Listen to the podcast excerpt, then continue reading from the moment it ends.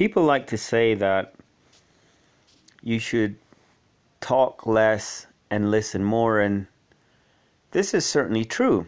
However, people like to add that you only learn when you're listening and you don't learn when you're speaking. And if you're a Christian, you might say something like, We're meant to speak less, even half as much as how much we listen. I'm kind of losing the grammar there, but the point is speak half as much as you listen, right? So listen twice as much as you speak. And all of this is great and it makes a lot of sense. And as a sales guy, I know that you're meant to get your customer to do all the talking and you the listening. And I'm the one, in fact, who would train people saying that the person who is asking questions and listening, just like a cop, is the one who's actually in control of a conversation. The person who's speaking is not the person in control, however much we like to speak. In any case, the purpose of this little intro spiel is just to say that for me, talking does serve a purpose other than simply communicating and getting my point across. Speaking or talking out loud for me actually helps me organize my thoughts. And furthermore, it helps me realize new things. So, at least for myself, I can say that speaking actually does help me learn. And it's not just a case of listening to learn. So, in recording these podcasts, I've actually come to a number of realizations. In fact, it seems almost astounding to me that I've actually, in my own mind, seem to have arrived at a, cent- a central bastion of self help, as it were, or what I eh, myself, at least currently, consider to be the central premise of the whole thing. This was one of the questions I had asked, and I've been asking throughout this series of recordings. First off, you know, the fundamental question of does self help work? Can we actually change ourselves? Is it possible? And if it is possible, then what is the core concept of self help that would enable a person to change themselves? This really, these two questions really are the essence of why I have been recording these lectures. So, once again, you look at someone like a Bill Gates, you look at someone like a Steve Jobs, right? And it seems like a person like Elon Musk or a person like Larry Ellison of Oracle, where I used to work, or a person like Dave Hewlett or Bill Packard, any of these famous or eminent, or successful people, and even people you may know yourself, people who are exceptional in as much as having an ordered life, which really is the exception and not the rule, it would seem for the most of us. Um, most of us are disorganized and lazy and don't do what we know we should do and kind of unhappy and kind of live sloppy lives, myself included. And then you see these people that are so meticulous and ordered. And you know what? Even if they're not organized per se, they seem to have a a, a, a kind of groove that they're in, in as much as their life is ordered and under their control, let's say. You know, they're living according to a certain flow and they're in control of that flow. You know, so you can be laid back. You know, a good example might be a Tim Burton, you know, as an extreme kind of example. Now, he's not really someone you would say is organized or even an Einstein for that matter. And in fact, apparently at Google, um, a lot of the people, the high performing people there, you know, you go into their office and it's like a, a, a bomb, a paper bomb went off. I was listening to the audiobook How Google Works by the ex chairman or ex CEO Eric Schmidt. I believe he's now the chairman of Alphabet or what have you. But they talk about different character types, right? And one of them, I think, is the diva, right? And you've got knights and divas and knaves. Knave is like a bad kind of a bad apple, right? An employee that demotivates others or is not a top performer, etc., etc. You want to get rid of right away. Very interesting book, and you know, it's another it's another thing or theme or subject that I've studied intensely over the years, especially since university and my own uh, foray into the Fortune 500 world, working for companies like Oracle and CompuWare and Computer Associates. I dare say working for and selling to Fortune 500 companies. I'm proud to say I did that for about 10 years. And, uh, you know, currently doing my own thing as a marketing consultant. But in any case, very interesting book, How Google Works, and they talk about the value of having the right team. And so what they say is that you essentially get the right group of people together. That's that's really the key to a successful company. Not having the right idea. It's not about having the right product or the right idea. I mean, those are like outmoded notions of business and this is why I love internet marketing so much because internet marketers are the real deal. It's just like saying, for example, you've got tough tough guys, and then you've got someone who's been in a war, or someone who's been to jail, or someone who's lived on the street. A so-called tough guy who's led a sheltered existence all their life can't hold a candle to you know a hardened criminal from a jail or the street or someone who's been in a war and seen real hardship or deprivation. In the same way, the marketing that I learned at university and the marketing that I was absorbed in for 10 years in a Fortune 500 corporate environment, as far as I'm concerned, it's not even theory. It's just totally baseless suppositions. At the very most, you can say that it works in a corporate setting. But I dare say, unfortunately, this is just my view on things. A corporate setting, for the most part, is a sterile and uh, unimaginative, uncreative, and a stagnant kind of environment. It's it's a wonder to me that corporations produce such amazing products. This is one of the mysteries of this world in my mind. When you think about corporations being made up of 80% of the people in them are just more or less idiots like myself and yourself, dear listener, and just bumbling buffoons. And for the most part, even people in corporations talk about how bad and how politicized and how, uh, you know, how much of an ass kissing environment there is and how little real work gets done and, and things of that nature. Now, on the other hand, you take a company like Google. I believe there are, um, you know, companies out there. Like I've worked at a couple of companies like this, companies that are exceptional in, in as much as being really excellent and, you know, doing things their own way, doing what works, not doing things just because everyone else does them a certain way. And it's usually the smaller companies and then I suppose because I haven't worked there and I haven't really met any Googlers, although a couple of prominent Googlers were following me on Twitter at some point. I'm not sure if they still do. Um, I haven't spoken to a Googler, as in a Google employee, uh, in depth or what have you. So I only have secondhand information, is what I'm trying to say.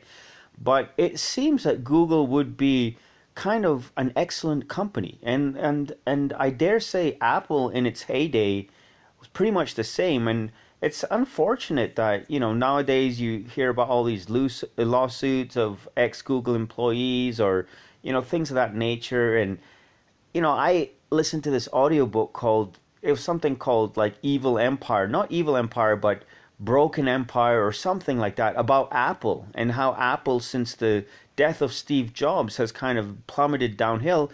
And I dare say, um, while we're on the topic, Steve Jobs himself you know, iconic, you know, semi demi-godly kind of person, an iconic demigod for the most of, you know, um, for most of us, and myself included. Right, I hero worship Steve Jobs just like everyone else, but it does need saying that he was pretty intense, a pretty intense dude, and somewhat of a, a major a hole in some regards. I mean, I guess it just came with part and part and parcel of uh, flying against, flying in the face of all conventions. In any case, talking about Google, talking about excellence, talking about having the right people. That was just a tangent. But now that we're back at Steve Jobs, you take someone like Steve Jobs or Bill Gates or Elon Musk or Larry Ellison, and they're super successful. They're super successful. It's just like a verse of the Quran where Allah says that there are some people who we bless with no limits. And it seems to be the case. There's some people who simply have, they seem to have everything. And it's like, whoa, how come some people get everything? And then it's like, is it the law of attraction or what is it? And so we'll get to the law of attraction hopefully in, in a future session. But the question I've asked in this series of recordings is Is someone like Steve Jobs programmed in a certain way? And were they always that way? And unfortunately, what happens is that when you read an autobiography of Steve Jobs, like Walter Isaacson's seminal autobiography, um, a lot of the times, people who write about famous people, it's almost like the present distorts the past, or you start seeing things through uh, rose colored glasses, right? So you talk about Bill Gates, and then you read about how he was always a nerdy kid and then when he started Microsoft he was coding for 72 hours and then he'd roll up curl into a ball and sleep on the floor of his office and he didn't he didn't take a a day off for 10 for for 10 years in the 80s when he's building Microsoft. And you and you read about Steve Jobs and you're and you're reading about this dude who was so intense that he dropped out of high school and lived on a commune in Oregon. Then he went wandering around India for six months barefoot, totally broke, right? And then suddenly he started Apple, and a few years later they have an IPO, and he's worth three hundred and forty-six million dollars. And he says, "Well, I went from not having any money to having more. I never worried about money because I went from having none to having more than I could ever spend." Right? And his official salary at Apple when he returned was like a dollar a year or something ridiculous like that. Um, but you ask the question are these guys born that way? And if you look at successful people in your life, you know, once again, it seems like there are certain people who are just with it. They're more organized uh, they're more clear about what they want in life. And even as kids, you ask them, and it's like Tiger Woods is three years old and he's on the, the hit 80s TV show That's Incredible. And he's putting like 25 yard putts and stuff. And he's like three. And they ask him, What do you want to do? And he's like, I want to be the greatest golfer in the world. And he's like three. And he just knows this. Or Metallica's drummer, Lars Ulrich at age three, he's given a set of drums, and that's it. That's it. It's just like history in the making. So you ask yourself, are some people just made to be certain a certain way? Now, on the other hand, you know, I'm subscribed to Scribd, Scribd, the online document portal. Most people know Scribd as an online document portal. If you're searching for a document, oftentimes you'll find it find it on SlideShare or Scribd. Scribd is actually an amazing subscription service where you can access unlimited audiobooks for just like 9 bucks a month as opposed to paying 30 to 40 bucks at audible.com you go to Scribd and you get unlimited audiobooks. And the coolest of cool things is you don't even have to download them onto your phone and listen to them one at a time. I've got literally 300 plus audiobooks on my playlist or saved list right now and you can stream them on your phone and they don't even use that much data. So you can literally walk around town at the gym, you know, driving around, or well, not driving probably because you need your ears, but if you're on the train or whatever, you can be listening to audiobooks the whole time. And and that's pretty much what I do. I'll go out for a jog or working out in the morning. I'm constantly listening to audiobooks, and this is this has been going on for for a while now, I, like a multi-year type of deal. So I'll go through different phases, right? I mean, the self-help and motivational aspect is always there. And then, you know, I might binge on business type books like Gary Vaynerchuk or Seth Godin. Um, I might binge on history, right? Rise and fall of the Roman Empire, or I might start binging on literature. And it's amazing stuff because, you know what? like most people, you're probably the kind of person, if you're listening to this, that used to read a lot and now doesn't read as much. And I dare say you should really try audiobooks. You should get into audiobooks. I mean, I can understand if you say, I don't have time to read. I don't have time to read either. And all my reading is online, probably just like yours too. Hey, I've got plenty of books and I still buy books. I don't ever read any books. Why would you read a book when you've got a phone, right? I know you can read books on your phone, but what have what what what have you? You know what I'm what I'm saying. I mean, get audiobooks, listen to audiobooks. And so I'll binge and and for you know, 6 months I was listening to World War II books and I'm somewhat of a World War II buff now. You know, I know all the key battles and the history and at least five separate times that Hitler could have won World War II but for dot dot dot. You know, I mean, he literally in 1942 had the world in the palm of his hands. He had he had conquered France in like two weeks. You know, he conquered Poland within a month, conquered France in two weeks, took over Czechoslovakia and Austria uh, with with no uh, pushback. Uh, you know, Czech- Czechoslovakia he took over, and Austria they annexed. In any case, and so the English and French wanted to to defeat him. And you know what? Hitler's the devil. I've said this before. Hitler, bad, devil. You know, it's the same with Trump. You can down him and bad him and call him a, a, a fascist and a nationalist and racist and all these evil things, which he certainly is or appears to be. But at the same time, he does have some preeminent qualities. After all, he's the president of the United States of America he's an eminent businessman in in in some shape or form. You might be like, oh well, he's bankrupt or he doesn't have hundreds of billions of dollars. Whatever, he's achieved huge levels of success that you and I would would give our right arms for, right? Not only at that, he's succeeded in, in the entertainment world. All these diverse spheres, and he's been successful in, and all we can do is badmouth the guy. Anyway, Steve Jobs, Bill Gates, Elon Musk, but then you look at, as I have been recently, listening to audiobooks about ser- serial killers. Now, I mean, it's something that I'm almost like reluctant to admit, but I mean, all of us have this kind of fetish about the dark side of human nature. Like, what is it and what's going on? The good and the bad. That's why we're so fixated on celebrities and all their flaws and so forth. And so, you know, I, have I've listened, I've been listening to audiobooks. You know, there's the book Mind Hunter by Douglas, uh, John Douglas, I believe his name is, and Killer Across the Table, and then the Green River Killer. And I, you know, usually I'll listen to like several chapters of a book just to get an idea of the kind of crimes and the horrific brutality uh, and and some of these monsters were just like out of it, just insane people.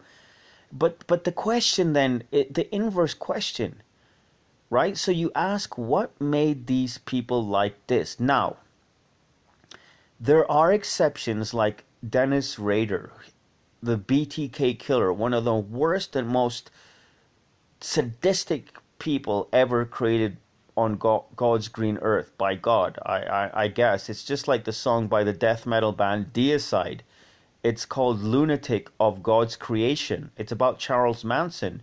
And basically, you know, death metal people down and bad and denigrate and um, you know uh, criticize. But the question the question becomes, you know, what are these songs about, right? So Lunatic of God's Creation is basically him asking, how could God create such an evil creature in Charles Manson?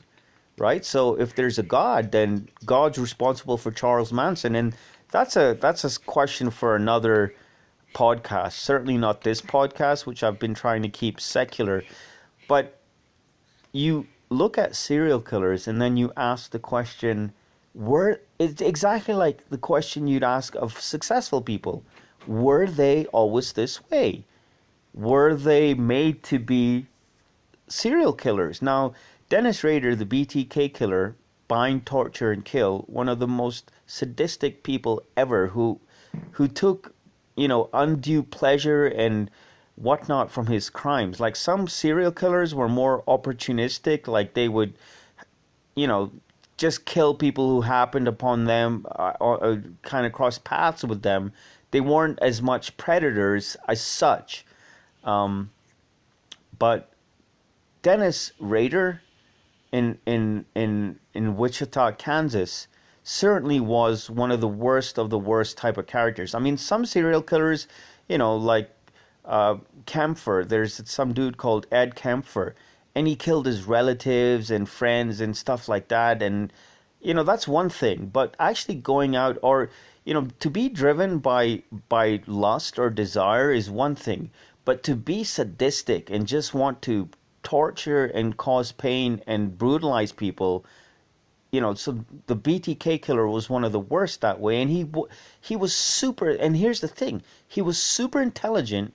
He was actually a Lutheran, a devout Lutheran, and he was not only a devout Lutheran, he was the president of his church. He was in the Navy for 10 years, and so essentially a role model kind of citizen. And for like 20 plus years, he eluded the the uh, authorities. He he went on this rampage back in the 70s, uh, uh, you know, 70s, 80s, 90s, or something like that, and stopped for like 20 years, and then resurfaced in 2004, just kind of on a whim, and, and got caught.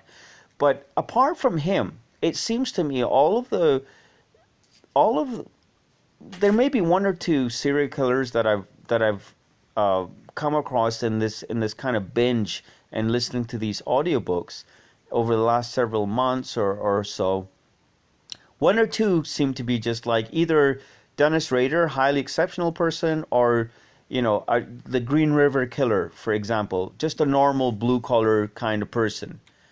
But some of these people, like if you take a Charles Hatcher, or if you take um, uh, Richard Ramirez, the Night Stalker in L.A. during the early '80s, and even actually take Dennis Rader.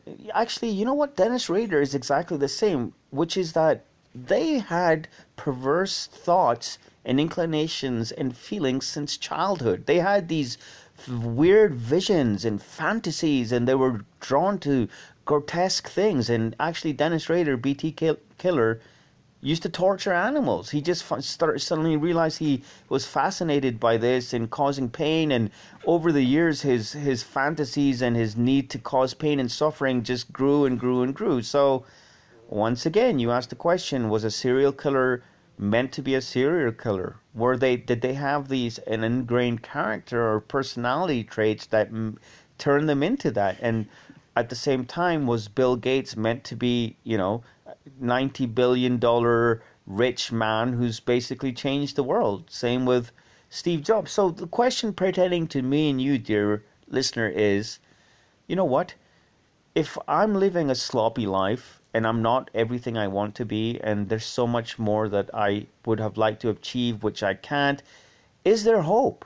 Could I turn my life around? Could I become that excellent version of myself, a so-called super being? Could I live life at the level of a Steve Gate, uh, Steve Jobs or Bill Gates, etc., etc.? Or is it that some people were just meant to be successful and some people were not?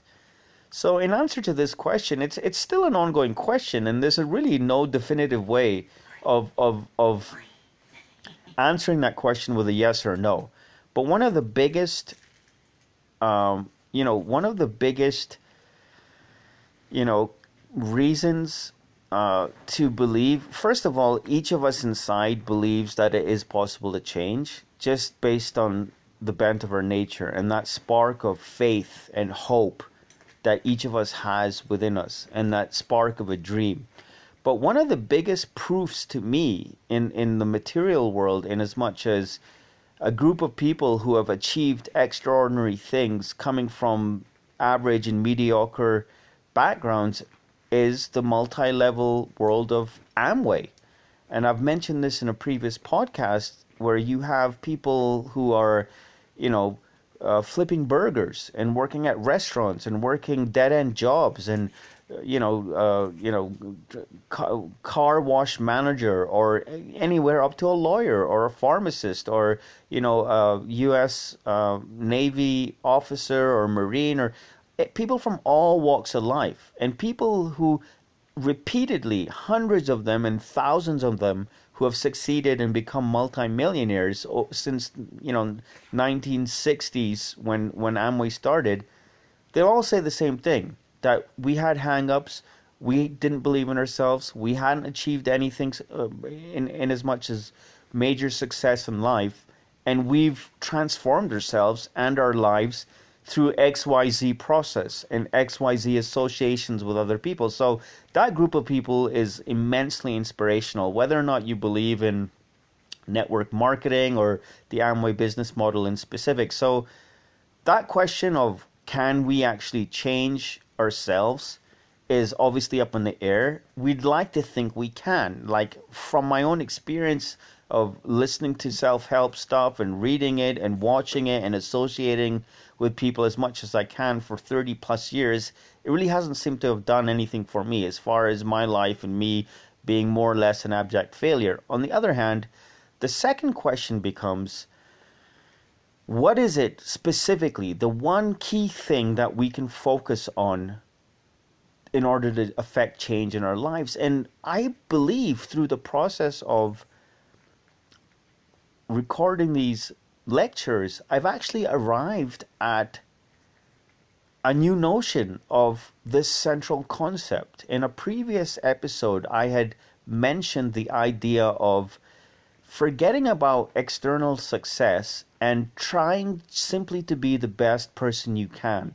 So instead of saying, I want to be like Tony Robbins or I want to be super confident or super this or super that or super successful, what you should be saying is, I want to be the best version of myself. So do the very best you can at every point in time. Just like Don Juan would preach to Carlos Castaneda. However, and that that by the way is all well and good, but it seems to me that these lectures have kind of shooken they've kind of shook up my kind of like internal underpinnings and thoughts and maybe subconscious uh, musings or what have you about this whole subject because after 20 or 30 years or however long, I finally arrived at a new concept which it appears I'm only going to have time to introduce in this episode and I'll delve into further. And that is the idea of self worth, or you might say self image. And so here's the question and the answer What does every successful person have in common? As in, what is that one trait that is shared by everyone who is successful in whatever shape or form? Is it hard work? No. There's plenty of hard workers who are failures. Is it a case of is it a case of being intelligent? No, it's not intelligence. Is it a case of um, you know being gifted in some shape or form?